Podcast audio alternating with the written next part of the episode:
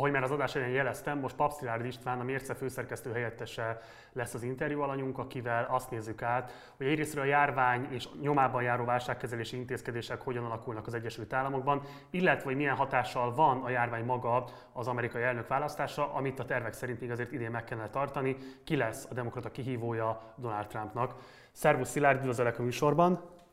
Sziasztok, sziasztok! Köszönöm szépen, hogy rendelkezésünkre állsz.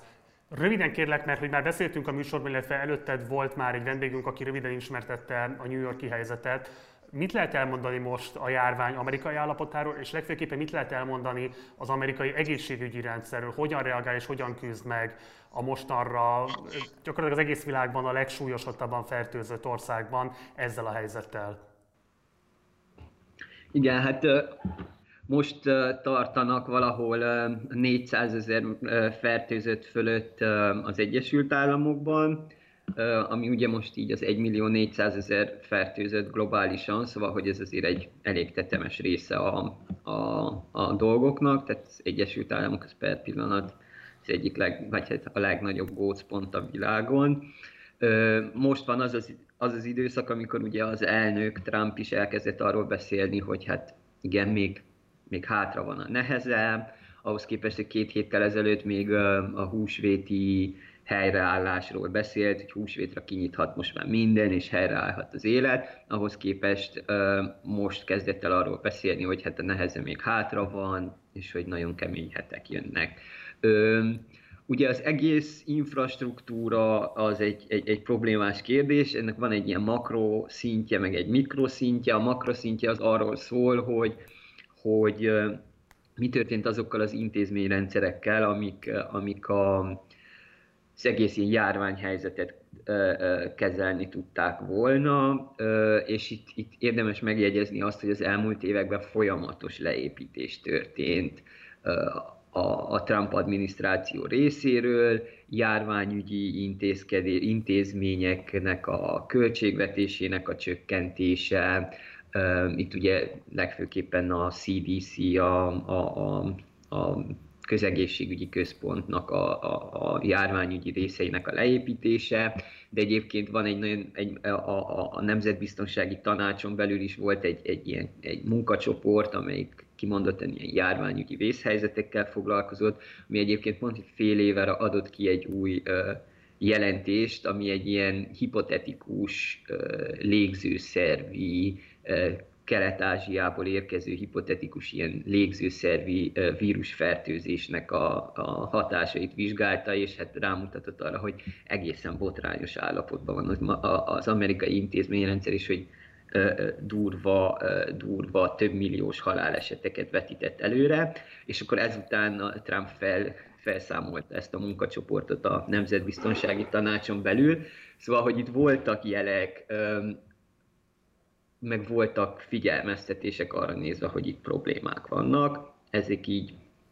nem lettek figyelembe véve, és ennek ez az egyik magyarázat arra, hogy, hogy miért ilyen lassú, lassan indultak be a dolgok. A mikros, vagy hát van egy középső szintje is, ami ugye az, az, az kimondottan így a, a, az amerikai politikai berendezkedésből, ez a többszintes, decentralizált, föderális berendezkedésből fakad,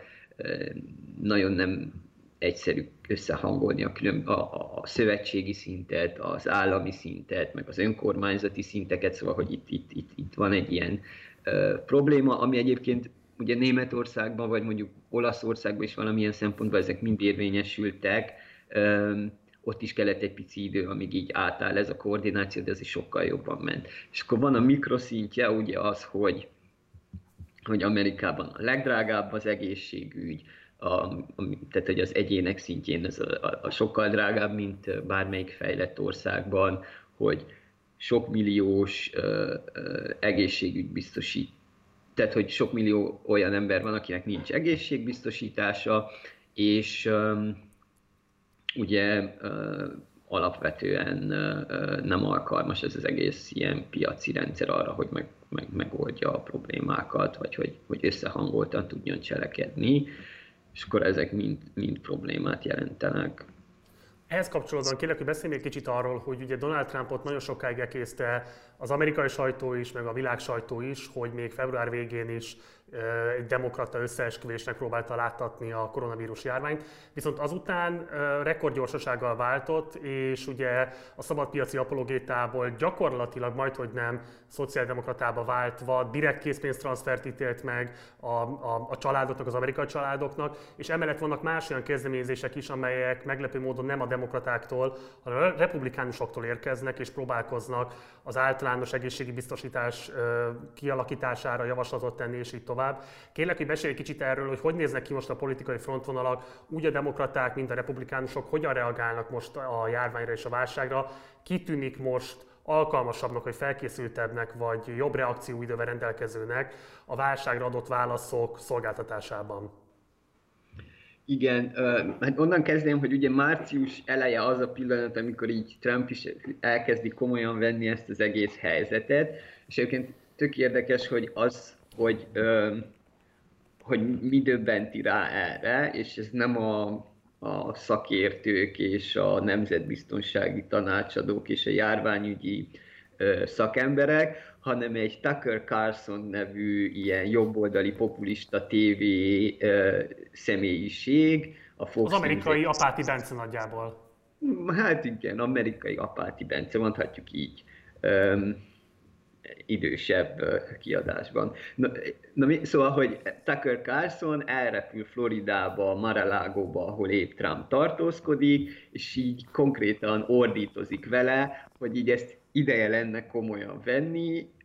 hogy ez így nem egy hoax, ez nem egy átverés, ez így egy valóság. És igazából Tucker Carlson az, aki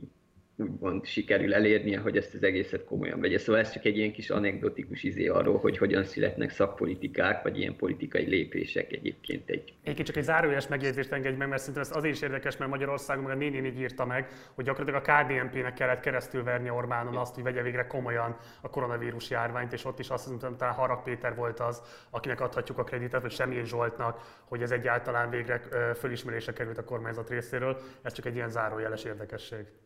Igen, igen, szóval ott nagyon szép átfedések vannak így a forgat, vagy a narratív felépítésében ennek az egész történetnek. Na igen, szóval, hogy,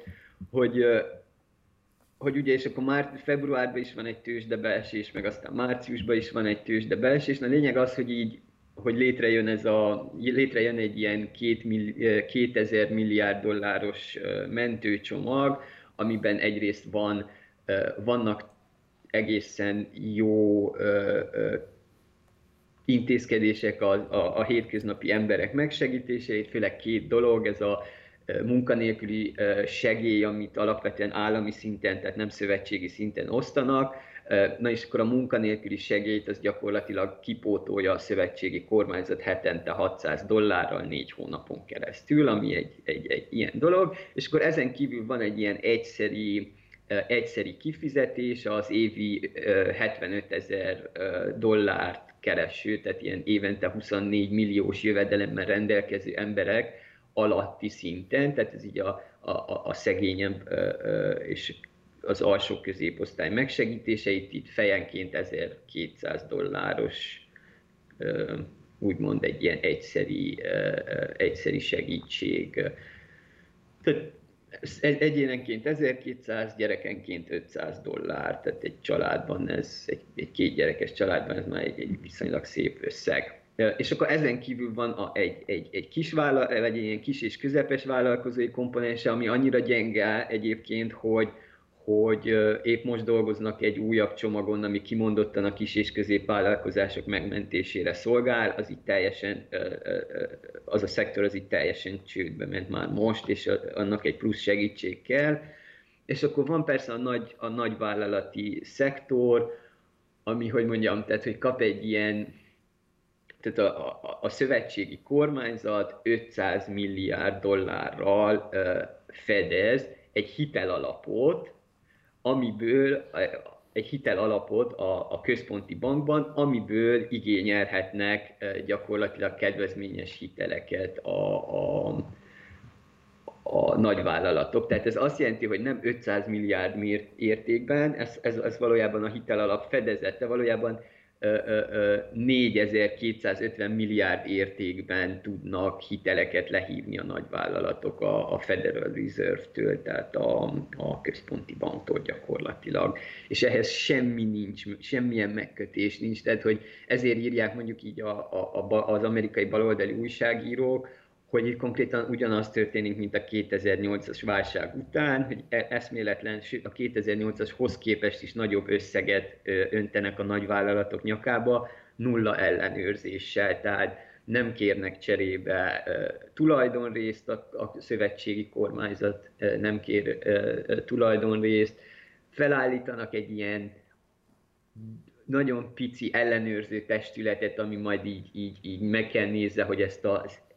csillagászati összeget jól költik el, ami szintén felállítottak 2008 után, és így gyakorlatilag semmilyen, semmilyen hatékonyságot nem tud. Tehát egy ötfős vizsgáló bizottság versus ez a 4200 milliárd, 4200 milliárd dollár, szóval, hogy így felmérni nem tudjuk és bármit csinálhatnak ezzel az összeggel. Nincs előírva, hogy ne, nem rúg, ezért, hogyha megkapják ezt a hitelt, akkor nem rúghatnak ki dolgozókat, ami ugye a kis és középvállalkozások hiteleinél elő van írva. Azt előírták, azt beleírták a törvénybe, hogy az elnök és a családtagjai nem, nem igényelhetik ezt a hitelt, ami ez csodálatos dolog, hogy bár ennyit beleírtak de azt például nem írták bele, hogy nem használhatják a ö, ö,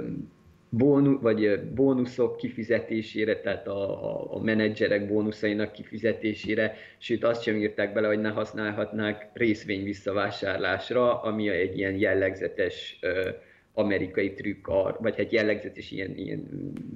nagyvállalati trükk arra, hogy a saját részvényeik értékét, és ezzel az osz, a, a, a részvényesek osztalékait mesterségesen fel, feltornásszák. Szóval így gyakorlatilag volt egy ilyen, ilyen része. És akkor most készül egy második csomag, amiben főként a kis és középvállalkozásokra lőnének, de megjelennek más javaslatok is, amik nem biztos, hogy átmennek, és akkor itt térnék ki a törésvonalakra, a politikai törésvonalakra, amiket kérdeztél, hogy valójában nem egy republikánus demokrata törésvonalat látunk ma a szenátusban, ami, ami igazából a fő döntéshozó ilyen kérdésekben, hanem, hanem egy, egy, egy, hogy mondjam, egy ilyen gazdasági populista versus egy ilyen tőkebarát vonal között. És akkor ez a tőkebarát tábor megvan a republikánusoknál és a demokratáknál is, és a gazdasági populista tábor is megvan mindkét oldalon. A, és akkor itt, itt, itt, itt érdemes rátérni arra, hogy egyébként a, az, az előző csomagban már a, a készpénztranszfereket, azt így a nagyvállalati republikánusok nagyon e-, ellenezték, maga Mitch McConnell, a, a, a republikánusok ura a szenátusban, ő is ellenezte. Végül ezt a saját párton belüli gazdasági populisták voltak azok, akik kikényszerítették, hogy, hogy átmenjen a, a, a szenátuson, amiben ugye republikánus többség van, és még napirendre se vehetnek semmi olyant, amit, amire Mitch McConnell nem, nem bólint rá. Na és akkor most ugyancsak van egy új kísérlet arra, hogy kvázi az európai mintához hasonlóan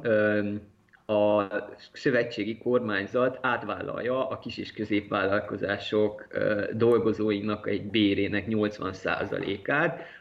amit megint nem az elvileg baloldali demokrata párt nyújtott be, hanem egy republikánus gazdasági populista, egy fiatal szenátor, Josh Hawley. Egyáltalán nem biztos, hogy ez átmegy, de az biztos, hogy a párton belül erről komoly viták vannak, és hogy úgy néz ki, hogy stratégiailag még mindig a, a republikánusoknak a, a, a trumpista, gazdasági populista oldala az, amelyik egy lépéssel mindenki előtt van ebben az egész válságkezelésben. Arról nem is beszélve, hogy a Trump kormányzat április harmadikán, tehát múlt pénteken bejelentette, hogy, hogy a szövetségi kormányzat minden egyes olyan embernek a koronavírus kezelését fedezi, akinek nincs egészségbiztosítása. Tehát gyakorlatilag azt fogja csinálni, hogy bemész a kórházba, nincs egészségbiztosításod, de koronavírus fertőzött vagy, kórháznak kötelező téged ingyen ellátnia, a szövetségi kormányzat pedig utólag kifizeti ennek az árát ami gyakorlatilag az európai egészségügy biztosítási rendszer, vagyis az a Medicare for All, amit Bernie Sanders szeretne, csak ugye Bernie az egész egészségügyi rendszert így alakítaná át. Miközben mondjuk a demokraták még mindig ott tartanak, hogy ezt elutasítják és mondjuk Trump alkalmazza. Szóval, hogy itt van, vannak ezek az ilyen nagyon érdekes politikai törésvonalak. És akkor már beszéljünk is arról, hogy mi van a demokratáknál, mert ugye Bernie Sanders és Joe Biden a két favoritja a demokrata előválasztásnak. Amikor legutoljára voltál a vendégünk, akkor pont egy lélektani fordulóponthoz jutott ez az előválasztási folyamat. Azóta úgy néz ki, hogy Joe Biden maga biztosan fogja megnyerni ezt a jelöltséget, de hát közben egyre másra lehet látni azt, hogy erőteljesen fogalmazunk diplomatikusan, korlátosak a képességei ahhoz, hogy egy ilyen helyzetben helyt tudjon állni. Nem csak, hogy majd Bernie sanders szemben, hanem majd Donald trump szemben, hogyha esetleg oda kerül a sor, hogy vitákban kell részt vennie. Mit lehet elmondani most a demokrata előválasztás jelenlegi állásáról, mit feltételezel, ki lesz végül a favoritja a demokrata pártnak, és egyáltalán lehet-e számolni azzal, hogy a jelenlegi helyzetben meg tudják tartani az összelesedékes elnökválasztást? Kezdem innen a végéről, nagyon nehéz lenne nem megtartani. Ez az alkotmány gyakorlatilag ezt így kőbe hogy november második hétfője utáni november, mindegy, szóval, hogy igen, szóval november második hétfője utáni kedden uh, kell uh, megtartani a, a, az elnökválasztást, Sőt, hogyha halasztásra kerül sor, akkor is meg kell, szer, meg kell rendezni a választást azelőtt, hogy az új elnök januárban hivatalba lépne. Szóval, hogy nagy, nagy, nagy esély nincs ennek a, a radikális eltolására, és van, van terv, vagy hát készülnek arra, hogy jelentősen kibővítsék a, a, a levélszavazás intézményét, szóval, hogy valószínűleg, hogyha ez a vírus marad, akkor is, akkor is itt megrendezésre kerül a, a, az elnökválasztás. Most a, a készülő új mentőcsomagba tervezik beírni a, a, a levélszavazat kibővítésének a, a, a rendelkezéseit is. Igen, demokrata előválasztás, szóval tehát, hogy egy biztos Bernie Sanders nem lesz a demokrata párt elnök jelöltje, ezt most már így, ezt már szuper kedden is, amikor utoljára erről beszélgettünk, akkor is igazából ki lehetett jelenteni, de most már így százszerzelékos biztonsággal lehet ezt mondani. Miért nem? matematikailag nem jön ki most már. Tehát per pillanat valami 300 küldöttel marad le, tehát Bidennek ilyen 1210 valahány küldöttje van per pillanat, Bernie-nek 910 valahány, és olyan államokban is veszített, ahol egyébként négy éve még nyert, olyan államokban fog veszíteni, ahol négy éve még fölényesen nyert. Hillary szemben, tehát pont az é- magyar idő szerint az éjszaka tartották Wisconsin államban a, előválasztást, és azt négy éve megnyerte. Most el fogja veszíteni mm, magas, vagy hát nagyon botrányosan el fogja veszíteni az egészet. Szóval, hogy innen már így nincs visszaút, főleg, hogy tényleg, tehát, hogy elveszít egy, egy ilyen nagyon fontos közép-nyugati rozsdaövezetbeli államot sem nyert meg, most Wisconsin is ide tartozik, és ez egy nagyon fontos állam, ezt Trump nyerte meg négy éve, egyébként egy hagyományosan demokrata állam, szóval, hogy, hogy valójában ez van az előválasztáson, van az is, hogy közben meg Biden hetekre eltűnt, a koronavírus kirobban, vagy hát a járvány kirobbanása utáni hetekben így konkrétan nem lehetett hallani róla, aztán mikor már így mindenki kérdezgette, hogy hol van Biden, akkor előállt egy ilyen TV offenzívával, hogy elkezdett bejárni interjúkra, vagy hát be, bejelentkezni interjúkra, mint tudom, CNN, meg MSNBC, meg ezeken a helyeken. ami, szóval, hogy am, szóval ez egy szörnyű teljesítmény volt, ha rákeresnek az emberek Twitteren, akkor lehet ilyen videókat látni, ahogy így összefüggéstelenül beszél, és ez az ember, aki egyébként egy, egyébként egy karizmatikus, politikus volt évtizedeken keresztül, az egy ilyen, hogy mondjam, egy ilyen megtört, mormoló, ilyen bocsánatot kérő, bezuhant válú emberként beszél a, a, a, az interjúkban, szóval, hogy egy ilyen nagyon, nagyon fura trippen van per pillanat Biden, amit így plegykák szerint így kór, meg, meg kezdődő demencia, de hogy ez így nem lehet tudni, simán csak így nem érzi ezt az egészet nagyon. A felmérések azt mutatják egyébként, hogy, hogy gyengébben áll, mint Hillary négy éve Trumpal szembe. Tehát vezet Trumpal szembe az ilyen általános felmérésekben, de amik az utolsó hetekben jöttek ki, az mind ilyen, hát hogy mondjam, ilyen 3, 4, 5, maximum 7 százalék, de hogy ennél Hillary Clinton sokkal jobban vezetett négy éve. A másik, ami nagy probléma, az az, hogy, hogy a lelkesedés, tehát a, a, a Biden támogatóinak a lelkesedése, az sokkal gyengébb, mint a Hillary támogatóinak lelkesedése négy éve szeptemberben, amikor már, egy, amikor már Hillary ellen hónapok óta ment negatív kampány, az támogatói még akkor is lelkesebbek voltak, mint most a Biden támogatói, aki ellen kvázi senki nem kampányolt, Bernie sem. Egyébként igen, ez egy másik kérdés, hogy Bernie nem kampányolt Biden ellen, és hogy miért nem, de hogy, hogy az látszik, hogy miközben a Trump szavazóinak ilyen 53-4 százaléka mondja azt, hogy nagyon-nagyon lelkes, tehát ez a, az extremely uh, enthusiastic, addig uh, hát Bidennél ez ilyen 22 százalék, hm. és Trumpnál a, azok, akik egyáltalán, vagy így egyáltalán nem lelkesek, az, az, az egy ilyen 15 százalék, míg Bidennek a szavazóinak fele, egy, vagy negyede, tehát 25 százaléka egyáltalán nem lelkes a jelöltje miatt. Szóval, hogy ez majd a mozgósításnál nagyon-nagyon fontos lesz, ha beindulnak a negatív kampányok, akkor nagyon fontos lesz, mert ugye a negatív kampány az alapból demobilizál, és az a célja, hogy demobilizáljon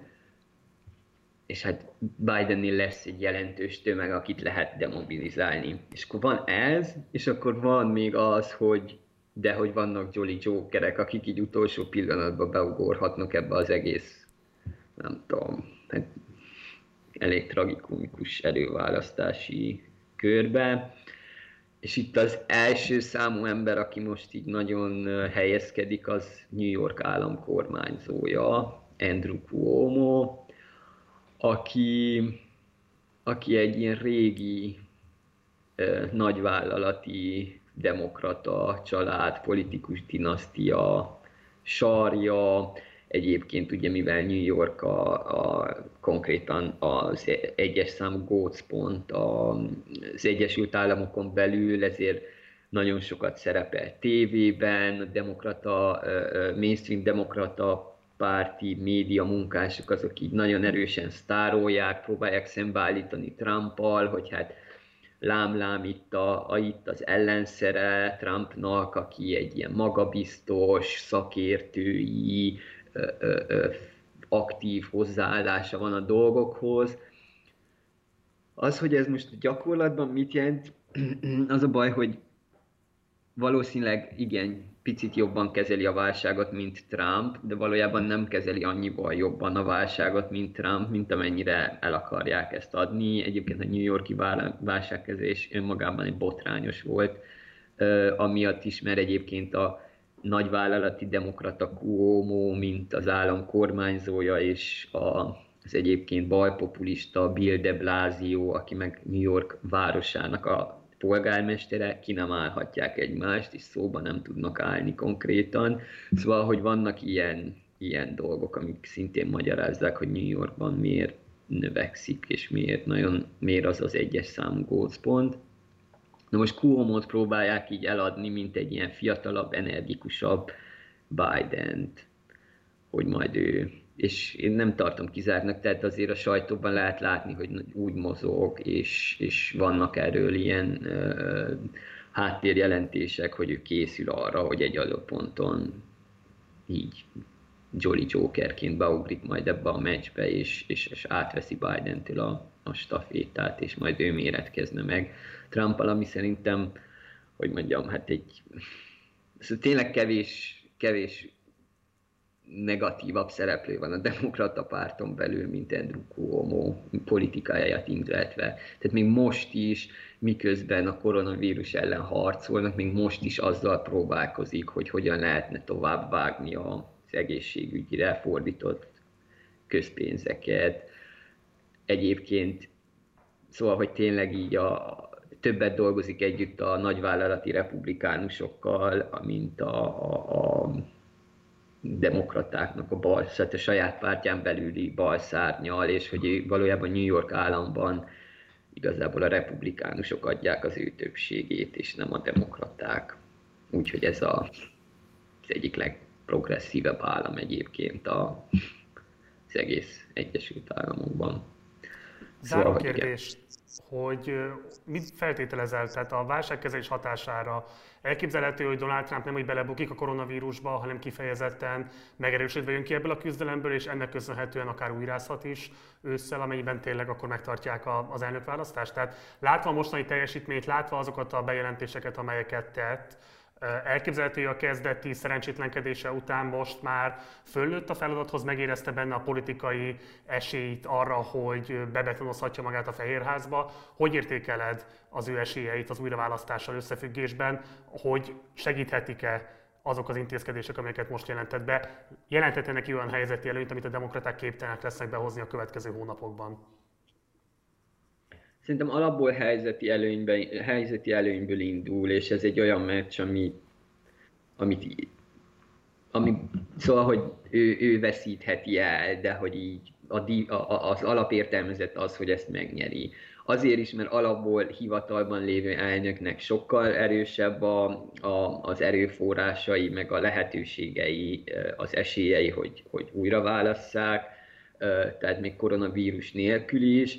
a, a koronavírus ad egy plusz ilyen ö, ö, inkumbens hatást, tehát tovább erősíti azokat, akik hatalomban, néphivatalban vannak. Ezzel együtt én nem mernék jósolni per pillanat. Szerintem a felmérések is nagyon közel vannak egymáshoz, a, a, a az állam, ugye, mivel az elnök választást alapvetően így az állami szintű elektorok döntik, vagy hát az állami szintű elektorok eloszlása dönti el, tehát hogy nem egy arányos rendszer, ezért még kiszámíthatatlanabb, és én Trump válságkezésén ugyanazt látom, amit, amit egyébként az egész Trump jelenség mutat, hogy egyik héten nettó idióta, másik héten pedig nettó ilyen ö, ö, vizionárius, tehát egy lépéssel mindenki előtt van. És ezt egyébként váltogatja ebben a válságban is, tehát egyik héten konkrét ostobaságokat beszél úgy, hogy ott áll a pódiumon, aztán jön utána a ö, helyi Müller Cecília, és így kiavítgatja, hogy hát tudom, hogy ezt mondta három perccel előtt, ezelőtt az elnök úr, de hogy ez így nettó őrület, és nem igaz. Ö, és akkor, de akkor meg közben jönnek, a, jönnek rá egy hétre olyan intézkedések, amik meg így tényleg előtte vannak, vagy e, mindenképp egy ilyen, ilyen, ilyen stratégiai vízióról tesznek tanúbizonyságot, vagy hogy sokkal jobb ér, megértését a, a, az amerikai társadalmi helyzetnek, mint mondjuk a mainstream demokraták. Az, hogy ebből, hogy, hogy vég, a járvány végére melyik hogyha meghúzunk egy vonalat, és melyik lesz, hogy mondjam, túlsúlyban, melyik Trump lesz túlsúlyban, azt most így nem merném előre megmondani. Szilárd, nagyon szépen köszönöm a rendelkezésünkre állt, és köszönjük mindezt elmondtad nekünk. Köszi szépen. Ez volt tehát a mai napi Partizán. A Szilárddal készítő beszélgetésünk teljes verzióját a podcast folyamunkban érhetitek el. Holnap is jelentkezünk Napi Partizánnal, kövessetek minket YouTube-on, Facebookon, ha van bármi kérdésetek, észrevételetek, akkor ezt itt a videó alatti komment szekcióban megteltitek, nyugodtan tegyétek föl. A like és a dislike gombok használatával kifejezhetitek szintén a véleményeteket, és ha van lehetőségetek, akkor kérlek, hogy szálljatok be a finanszírozásunkba a Patreon oldalunkon keresztül, ennek is a linkje elérhető itt a leírásba. Én Gulyás Márton voltam a munkatársai néven, köszönöm szépen a figyelmeteket, holnap 6-kor találkozunk, addig is, ciao.